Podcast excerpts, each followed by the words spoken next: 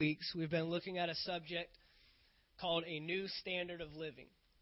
Um, when Jesus came to this earth as a king, he did not come here just to give man um, a, a feel good or a way to heaven or um, show man uh, a new way to think or even just to offer a new belief system. When Jesus showed up on the planet, he showed man a new way to live, a new standard to live up to. Remember, we said the word standard defined is simply a way of living, it is a system by way that you live. So when Jesus showed up, there was a certain way of living that was in the earth. And it was not according to God's original plan. It was not according to God's original intent. We know that God, in Genesis, gave man, uh, gave Adam and Eve dominion on the earth, on the planet, which means that they were now in control of the earth, and the way of life that God had given them was to be obedient to Him in ruling over the earth. And by doing that, God would take care of everything that they needed. Adam and Eve, when they were in the garden, they weren't worried about what to eat, what to drink, where they were going to live. These type of mentalities were not in their thought process. So man, when he turned over this dominion, when he forfeited his authority to the enemy, lost the standard of living that God originally made to live up to. So now we saw uh, last week that man became bound by laws, became bound by do's and don'ts and religious rituals and ways of doing things. And their life was governed by these laws. And that's what determined a man uh, being righteous. And when they, when other people looked at certain people, what they all that they could see was the outside of a man, what they did, where they went, who they hung out with, how they talked, uh, how they communed with God, these type of things. But God never meant for man to be governed by that system. God never meant for man to only live by a list of rules, a list of do's and don'ts. Man was never intended to live that way. God still required something from man, and we saw last week he required a heart motive. It's always been about the heart. That never went away. When God introduced the Ten Commandments with Moses, he showed them, do not lie, do not steal, do not covet, honor your father and mother. We know the Ten Commandments. But he never meant for man to simply live by that list of rules with no heart motive behind it. And so what happened was is man began to look at themselves as by doing something right or not doing wrong things or by how they talked to people or how they dealt with people, but God was still looking for a right heart. He was still looking for true obedience, true faith. And true obedience to word is not to God's word is not in what you do and what you don't do. It's in the position of your heart and how you approach something. Do am I choosing not to steal and not to lie because that's not that would hurt my relationship with my king? Or am I just choosing not to do that because I want to look good in front of everybody else? This was, this was the battle that now came into play. So the first thing that we looked at in this series was lordship. We looked at the position of lordship, and we saw that when you make Jesus your Lord, you're not just saying something. It's not just a confession that you make so you hope that one day uh, you are good enough to get to heaven. Making Jesus your Lord recognizes Him as owning you and everything that you possess, every resource you have. So now we see ourselves as not belonging to us, means we don't call the shots, we don't do what we want to do, we don't live how we want to live. We do what God calls us to do, and we take every resource and everything that is made available to us to pursue his kingdom. Matthew 6:33 says, "Seek first the kingdom and his righteousness, and all these things will be added. But why are those things added? Those things are added for you to help you advance the kingdom. They're not added so you can say, Look at me, I have all these things. So the the time and the resources, the possessions, the cars, the homes, the money, all of that comes into play so we can help advance and pursue the kingdom. And as you seek first the kingdom, those things are added. And we've gotten this thing backwards. God, if you just get me this house, I can I can do more for you. Or God, if you just give me more time. Or God, if you give me the right job. And he's saying, seek first my kingdom. The right job will come. Seek first the kingdom. The house you want will come. Seek first the kingdom. Because then he knows that the things that I'm giving you, you will do with properly. You will use them wisely. You will be a steward of the, over them for kingdom advancement. That was the first thing we looked at was lordship. The second thing we saw was that word confess. That word confess actually means to make a covenant. And a covenant is a binding legal agreement. Again, having to have two parties. So now we have entered an agreement with God. God was always looking for man to make covenant. Why was he always trying to make covenant with man? Why was that so important? Because he needs man to do his work in the earth. So now he has to enter into an agreement. Anybody that's ever been hired on to a job, anyone that's ever taken on a job, you entered into an agreement saying that they would provide you a salary if you did their work. That's very simple. That's exactly what it is. So now you've been hired on. You've come to an agreed amount of this is what I will receive for doing your work. So now we go to our jobs and we do whatever they require us to do. And because we do that, we are confident of this that when that payday comes, we will receive our paycheck. And if you don't, somebody's going to be throwing some fits. There's going to be some, wait a minute, wait a minute, you can't withhold that from me. Why? Because you know. Now, if you were on the job sleeping, if you were on the job talking on your phone, if you were on your job doing what you wanted to do, if you were taking that time and you know running down and shopping and doing whatever you wanted to to do and not putting the job first, you can't be so confident now. It's the covenant that makes us confident that God will provide for us. Do we see that, that how those two tie together? Without the covenant, you can do all this work and not be confident of what's coming on the other end. But thank God he's entered into a covenant with us. Amen. We saw that he entered into a covenant from the very beginning of time with Noah, uh, the Abrahamic covenant with Abraham, Moses. What's he doing? He's establishing if you do my work in the earth, if you obey me, if you are righteous, if you believe me at my word and live by it, then what? I will provide. Then what? I will make you a great nation. Then what? I will bring your people into the promised land. Then what? I will add things to you. And there's covenant all throughout Bible, all throughout the Bible. It's if you ask, you will receive. If you knock, the door will be opened. If you give, it will be given unto you. If you seek first, all things will be added. I mean, the whole the whole Bible is with covenant. There are promises behind what God is asking us to do. So we have to understand this new standard of living. We have to understand that Jesus came and showed us this is how you ought to live. And then last week we saw the good life. We identify what was this good life? What was Jesus trying to do? And the whole time he said, I'm not trying to destroy or get rid of the law. In fact, I'm here to fulfill the law. What's he saying? He's saying, I'm here to make the law applicable to your life. Because the one problem with the law was that nobody could keep it. The problem with the law was that it simply identified sin and showed you how to live, but did not give you the ability to live by it. Sure, we could do a few things here and there and tie in the, but man was never able to simply live by the law. In Galatians chapter 3, that's what Paul identified as the curse of the law. But Jesus died on the cross, rose again, and he did what? He redeemed us from that curse. The curse being we could not live according to the law. You could not fully keep the law.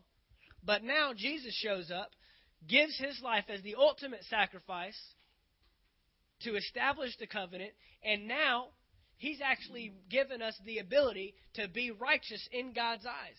It says that we are the righteousness of God in who? Christ. Christ Jesus. Why? Because of what he did. He made us righteous. He put us in that position. There's nothing you can do to erase that. So now we need to live according to that. So that's what we looked at last week. Today, I want to look at uh, practice makes perfect.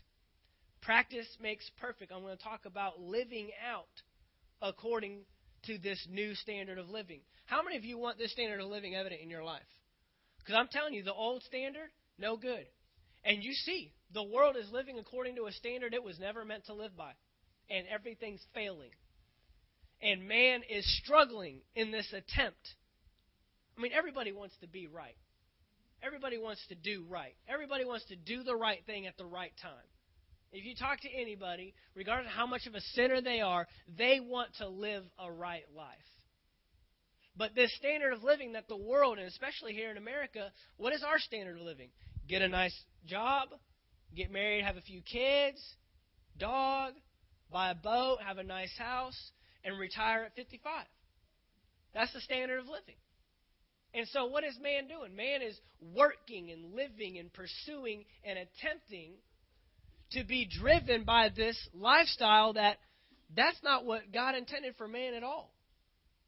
His standard of living brings us to a kingdom. His standard of living brings us to royalty. His standard of living brings us to a position seated with Him in heavenly places, above all this stuff, above everything that's holding man down. So we need to live according to this new standard of living. 2 Corinthians chapter 5. 2 Corinthians chapter 5, this is a very popular verse, but it states some very important things that we need to hit. 2 Corinthians chapter 5 verse 17 says, "Therefore, if anyone is in Christ, he is a new creation. Old things have passed away. Behold, all things have become new. We're talking about a new standard of living. The, the word here that he uses, therefore, if anyone is in Christ, he is a new creation. This new creation comes with a new nature. Now, here's why this word nature is so important. Because your nature determines in your life what is natural. In your life, your nature determines what is natural, what comes natural to you. What you have to understand is immediately at salvation, your spirit is transformed. We've been looking at this, and is made new. Your spirit being is all about God. Your spirit is all about living for God, doing God's purpose, living out God's will in your life. That's what your spirit man's all about. And on Wednesdays, we've been looking at mind renewal. We've been looking at understanding how to get the inside out and it comes by renewing our mind. Amen? But this new creation inside of us, our new nature, determines what should be natural to us. So look at this. Your spirit now, no longer tied to sin, your spirit now is tied to God. So what should be natural is a life in the spirit. What should be natural to us is no longer a life of sin. See, before, our nature was a sin nature. Before we came into the kingdom, before we accepted Jesus as our Lord, our nature was to sin. We were automatically born from the instant we came out, screaming and crying. We were born with a sin nature. And we were born with a momentum towards sin, a momentum away from God and towards sin. Every man was born with that. The Bible says that because one man sinned, we all suffered. But thank God, one man died and made us new, and we're all new because we accept that. So when you accept Jesus Christ as your Lord, that nature now turns from a sin nature to a God nature, a heaven nature. Okay? That's what is natural to you. So we should no longer, it should no longer be natural for us to live according to sin. And what is sin? Disobedience to the word of the king, disobedience to God. This is what Adam and Eve did. When they sinned in the garden, they simply disobeyed what God said to do. That was simply what they did. So now, this life of disobedience or this life of sin should no longer be our nature. It should no longer be natural to us to live according to this. Let's look at um, let's go to 1 John chapter 3. 1 John chapter 3. And this has been a passage of debate, you could say. But I want to point out what John is really saying in this passage. 1 John chapter 3. And let's start with verse 7. He says, Little children, let no one deceive you. He who practices righteousness is righteous, just as he is righteous. That's a capital H, so it's saying just as God is righteous. He who sins is of the devil, for the devil has sinned from the beginning. For this purpose the Son of God was manifested, that he might destroy the works of the devil. What's he trying to destroy? He's trying to destroy sin. That is what Jesus is, that's what Jesus came to do. That was his purpose. Why? Because without sin, you can't be in his kingdom. And if you can't be in his kingdom, then you can't live out the standard of living he's called us to live. Let me tell you right let me tell you something right now. Listen to this. If we stop sinning, we put the devil out of business. Satan can do nothing to you as long as you are in right standing with God's Word. Satan only has control and authority over someone if they disobey God. That's why in James he says, uh, submit to God, resist the devil, and he will flee. The resisting is just as much, just as important as the submitting. And many people lift, leave that off. Resist the devil and he will flee. Not if you're not submitted uh, in obedience to God's word. Look, if we can eradicate sin out of the world, the devil has no job. Period. You stop the devil when you stop sin. Okay? But these are some very strong words. He straight up says, he's, if you're sinning, you're of the devil. Verse 9 Whoever has been born of God does not sin, for his seed remains in him, and he cannot sin because he has been born of God. Verse 10 In this, children of God, in this, the children of God and the children of the devil are manifest. Whoever does not practice righteousness is not of God, nor is he who does not love his brother. So, what's he saying? If you sin, you're no longer a child of God? No. What he's saying here, we have to key in on this word practice. This is our key. Because what you practice becomes a habit.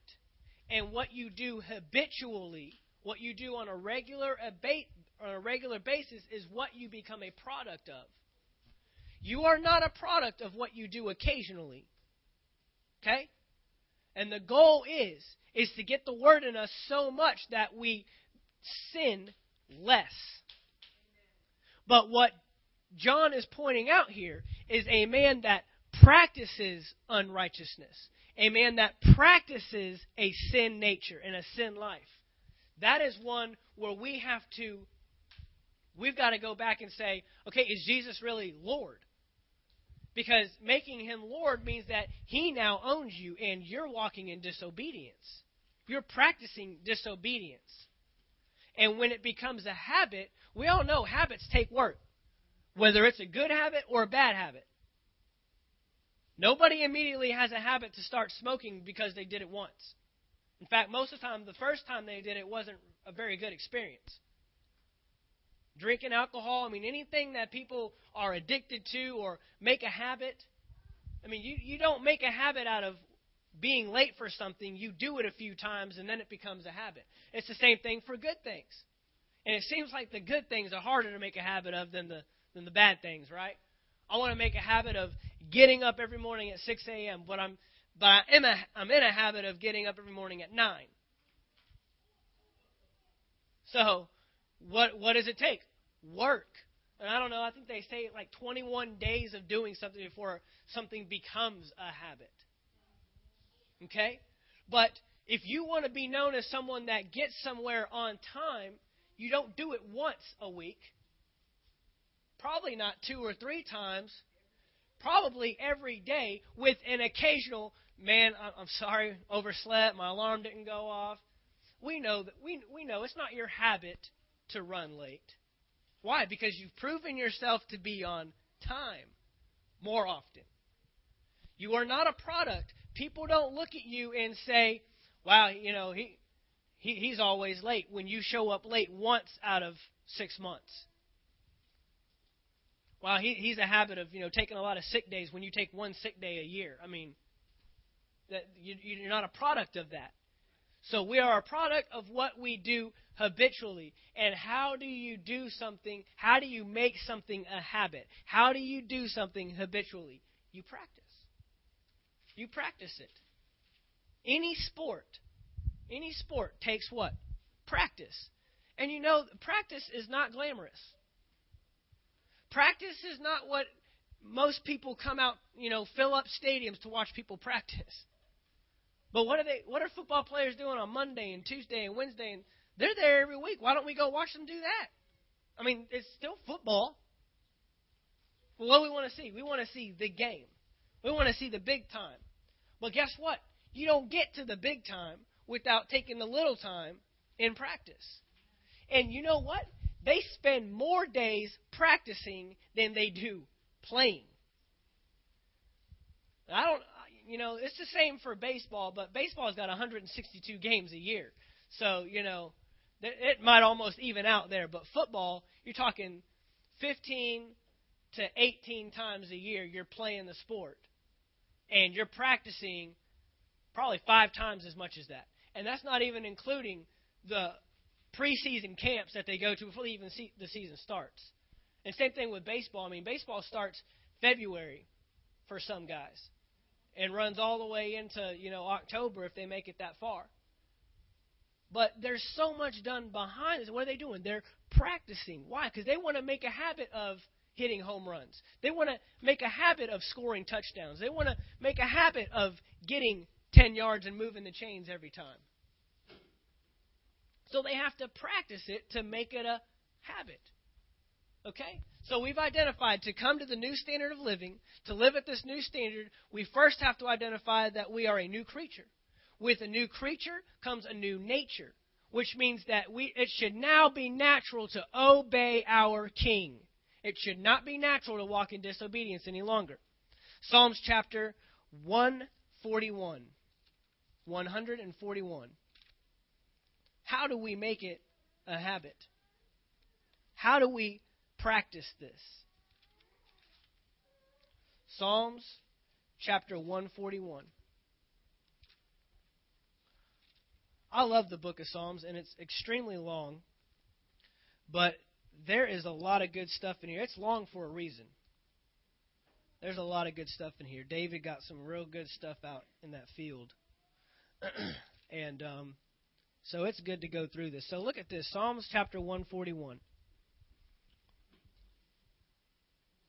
Verse 3 Set a guard, O Lord, over my mouth. Keep watch over the door of my lips. Do not incline my heart to any evil thing, to practice wicked works with men who work iniquity. And do not let me eat of their delicacies. So, what's he saying? He's saying, I don't want to practice the evil. I don't want to practice what other men are doing. I'm going to tell you right now that you practicing to live according to this new standard of living is going to go against the grain. Go ahead and know that there will be some opposition. Go ahead and be ready to do it when no one else is doing it.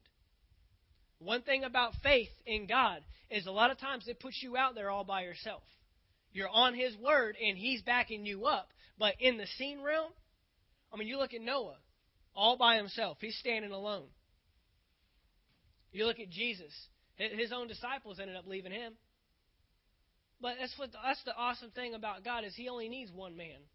He only needs one man to change an entire generation. What could you stepping out on God's word and standing in faith do for your family, do for your kids, do for your grandchildren because of one man? Do not ever underestimate the obedience of one man. Don't ever underestimate that. So we're looking at this new standard of living. And David says here, I don't want to live according to the world. I don't want to live according to the wickedness around me. I don't want to live according to what all the wicked people are doing around me. Look at this in verse 9. Go on down to verse 9. It says, Keep me from the snares they have laid for me, and from the traps of the workers of iniquity. I'm going to tell you right now, there are people around you who are living evil, living wicked, and they are that is a trap and a snare to you. So we have to pull away. Jesus said himself, do not cast your pearls before swine. You have to know, you have to discern when the time is up where people you've been trying to influence are no longer receiving your influence. Because when you give somebody the word, you're doing one of two things. They can either align themselves to that word or they're going to get pushed away from the word. Period. The same thing happened with Pharaoh. Moses kept coming, and the, the more Moses came, the harder his heart got. The more Moses came to bring the word of God and said, Let my people go, the harder Pharaoh fought against what God. In fact, he started bringing more problems to the Israelites. He started trying to bring more affliction. But you can't outdo God. You can't take away, you can't go past Him. You can't override Him. And there came to a point, there came a breaking point when if Moses would have surrendered, awesome. But he never did. He got harder and he got harder and he got harder. And then he ended up losing. So you got to understand, verse 9 says that the people that are around you that are living in sin and living in wickedness, that's actually, that can be a trap to you. Well, God, I'm, I'm, I'm trying to show them the kingdom. You can continue to live the kingdom, but you need to come out. We got to learn when it's time to separate. Amen?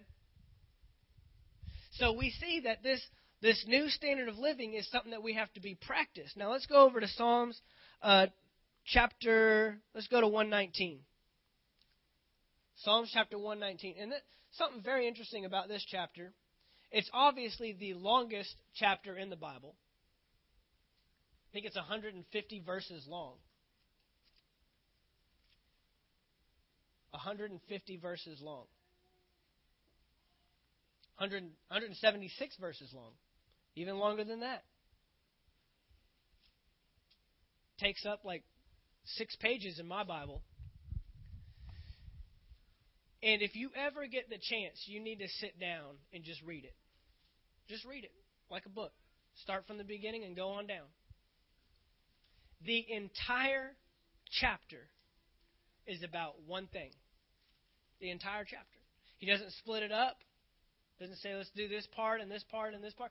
The entire chapter is about one thing keeping God's commands, keeping His law. The entire thing. Let's look at this in verse uh, 92. I want to start there, but I'm going to highlight some of the portions of this chapter because you're going to start to see a theme. Verse 92 Unless your law has been my delight, I would have been, I would have perished in my affliction. I will never forget your precepts, for by them you have given me life. I am yours. Save me, for I have sought your precepts. What is what is he saying here? He's saying, I can demand that God watch over me, guide me, lead me, and protect me because I have kept his laws.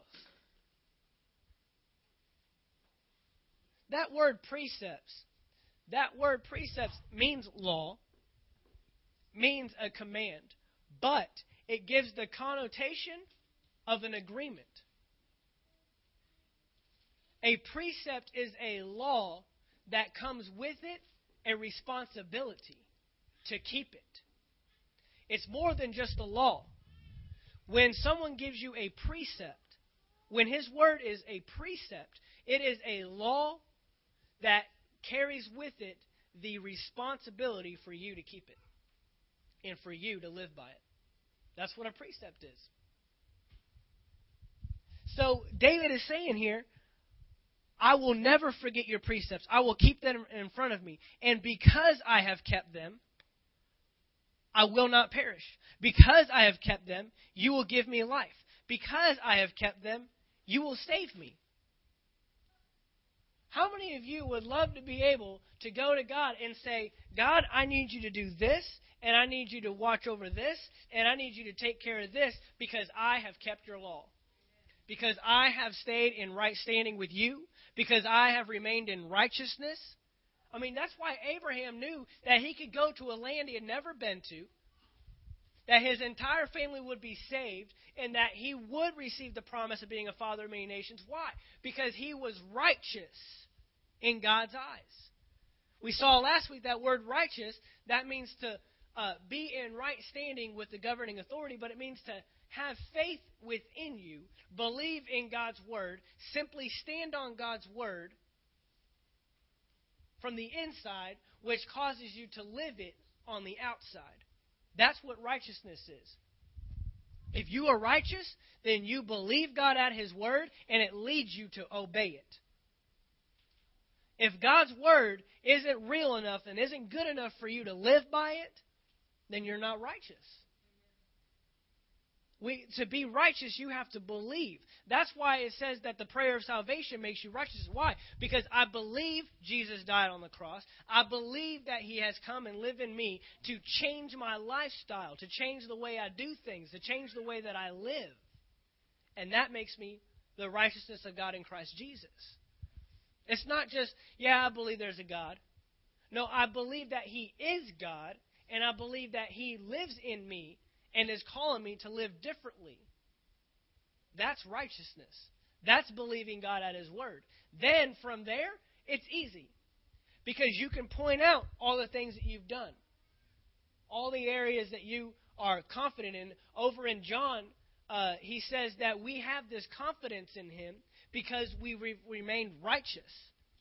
Because we have obeyed His laws. We have obeyed His commands. You know it's hard to go to God and pray when you know there's an area of your life that's not in alignment.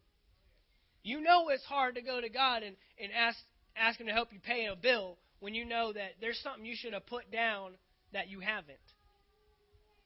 There's a confidence that's missing. We're not. We're no longer confident in that. We're no longer confident that He can answer us, do what He's told, asked us to do, and or uh, do what He said He would do.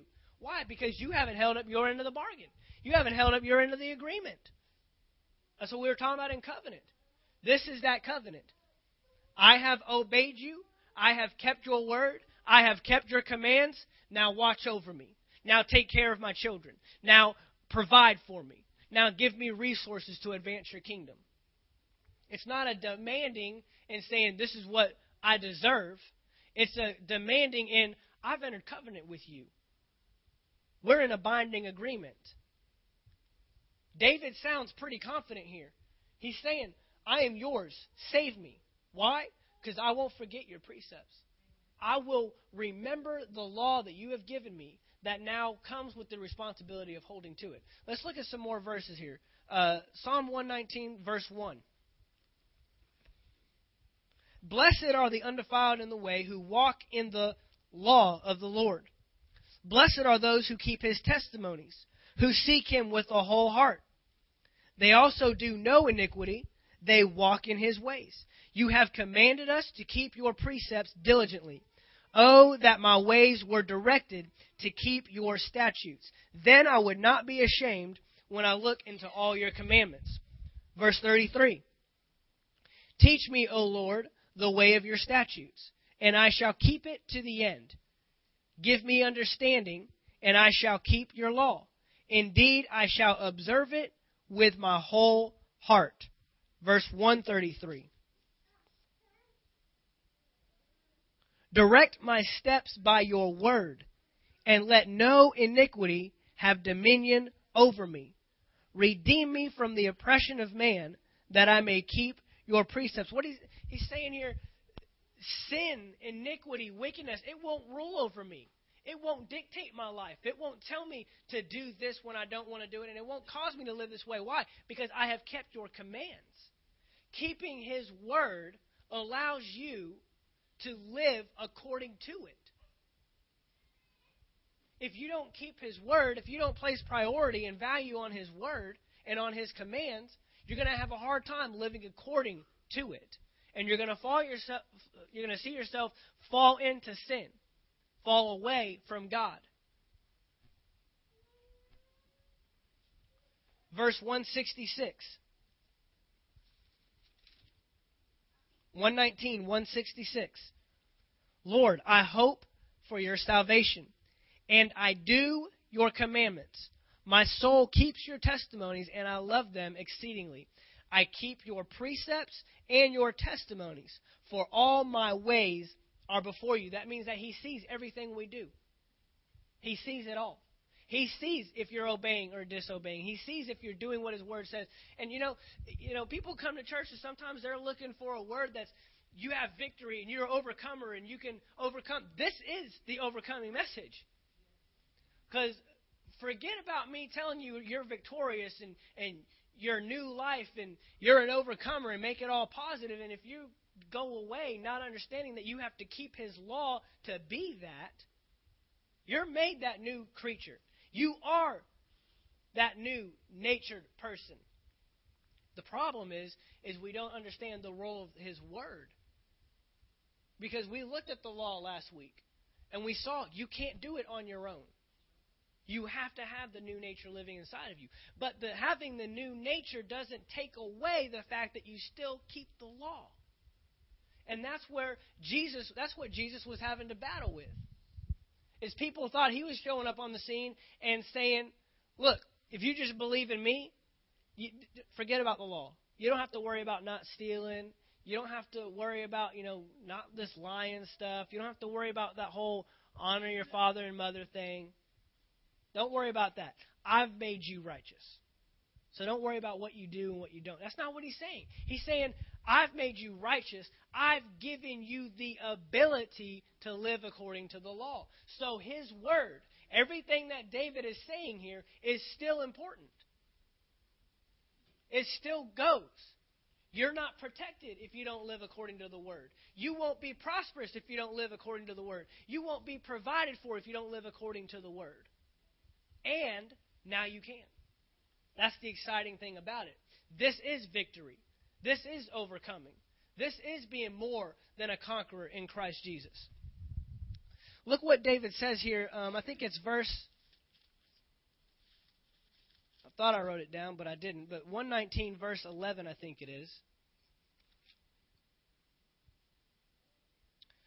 119, verse 11. Your word have I hidden in my heart that I might not sin against you. Probably heard that word since we were kids. But that verse right there sums up the entire chapter.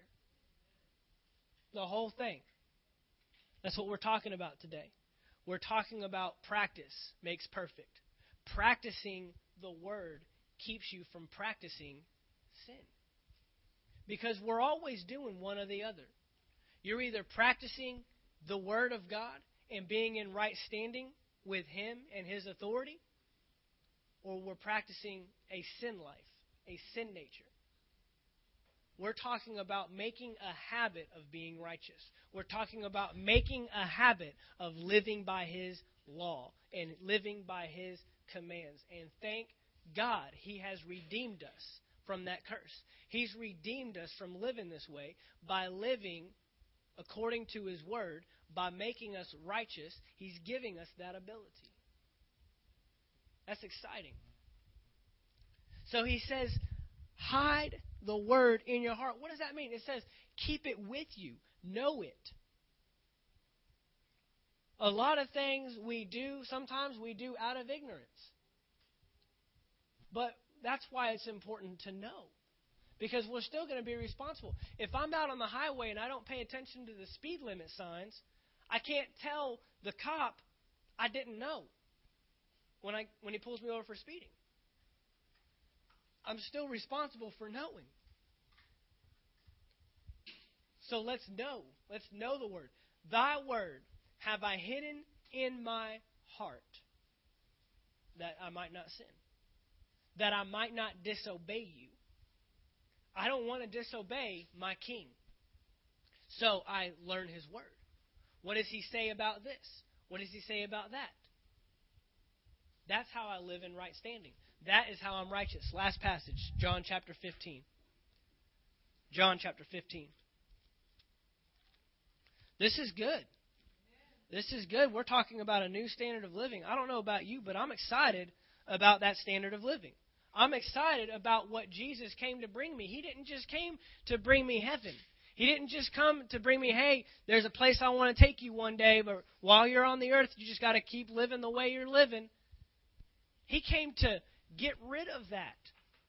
Get rid of this whole trying to be good. And he says, I've made you good, now be good. Trying to be righteous. He says, I've made you righteous, now just be righteous. Just do it. John chapter 15, verse 1. He says, I am the true vine, and my Father is the vine dresser. Every branch in me that does not bear fruit, he takes away. Every branch that bears fruit, he prunes that it may bear more fruit. You are already clean. Why? Because of the Word. You are already clean because of the Word. His laws, His commands make you clean. Which I have spoken to you. Abide in me, and I in you. Who is Jesus before he came to this planet? The Word of God. So what's he saying? Abide in my Word. And let the Word abide in you. The branch cannot bear fruit of itself unless it abides in the vine. He's saying you can't bear the fruit of the Word if you're not in the Word. I can't bear my fruit in you if I'm not dwelling with you, if I'm not abiding with you as the Word. Neither can you unless you abide in me. Verse 5 I am the vine, you are the branches. He who abides in me and I in him bears much fruit. For without me, you can do nothing. What's he saying? He's saying, without me and what I'm about to do for you, you can't do this. You can't abide. You can't live by. You can't live according to. Verse 6 If anyone does not abide in me, he's cast out as a branch and is withered and they gather them and throw them into the fire, and they are burned. If you abide in me, I mean, if you're not seeing a theme here, if you abide in me, and my words abide in you, you will ask what you desire, and it shall be done. Covenant. Covenant. Keep my words. Keep my laws. Keep my commandments. And what? You can ask whatever you want, and it will be done. That sounds like an agreement to me. That sounds like that binding agreement. That sounds like a covenant to me. Look, if you stay in my word and live according to the laws and the commands that I've given you, you'll be provided for. I will take care of you. I will give you whatever you ask. Verse 8 By this my Father is glorified, that you bear much fruit. The king is glorified when you are fruitful. The farmer looks a lot better when his crop yields. The crop makes the farmer look good. Not the fact that he went out and sowed. If he takes care of it, that makes the farmer look good. So you will be my disciples. And what is a disciple? A follower, a pupil, a learner. Learning God's word should cause you to abide in it, to live by it, and then see the word bear fruit. That means showing your coworkers that you're blessed even when you shouldn't be.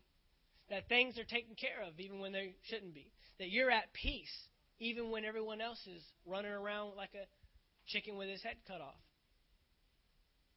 That's why we can live above the world standard of living. The world has a standard. Standard is simply a system. They've got a standard. But I don't know about you, but it's not good enough for me because I've learned some stuff about what I ought to be living by and how I should be living according to God's word, and that should have no hold on me. That means I'm not limited by their standard. Their standard limits you. God's standard is limitless. And that's probably one of the hardest things is for us to understand us being limited people with natural limitations trying to live according to God's limitless system. To us, there's a limit on how much you can make. To much, there's a limit on how much you can bring in. To much, there's a limit on, on how long your gas can go. There's a limit on how far your paycheck will go. But to God, there is no limit. And His system is limitless. His standard is limitless. That means that He can cause things to last longer than they should. He can cause things to come in when they shouldn't be coming in. He can cause things to come in from places that don't exist. This is God's kingdom. This is God's system. This is the new standard of living. Jesus came and brought it. He didn't come to show it off and say, ha ha, wait till you get to heaven. He said, get excited because now I'm making this new standard, this new life available to you. And if we put lordship into practice, if we understand his covenant and keep in that agreement, if we understand his law and that we are to keep his commands, then we are going to live this new standard of living. Amen? We're going to live it. Father, we thank you. We thank you.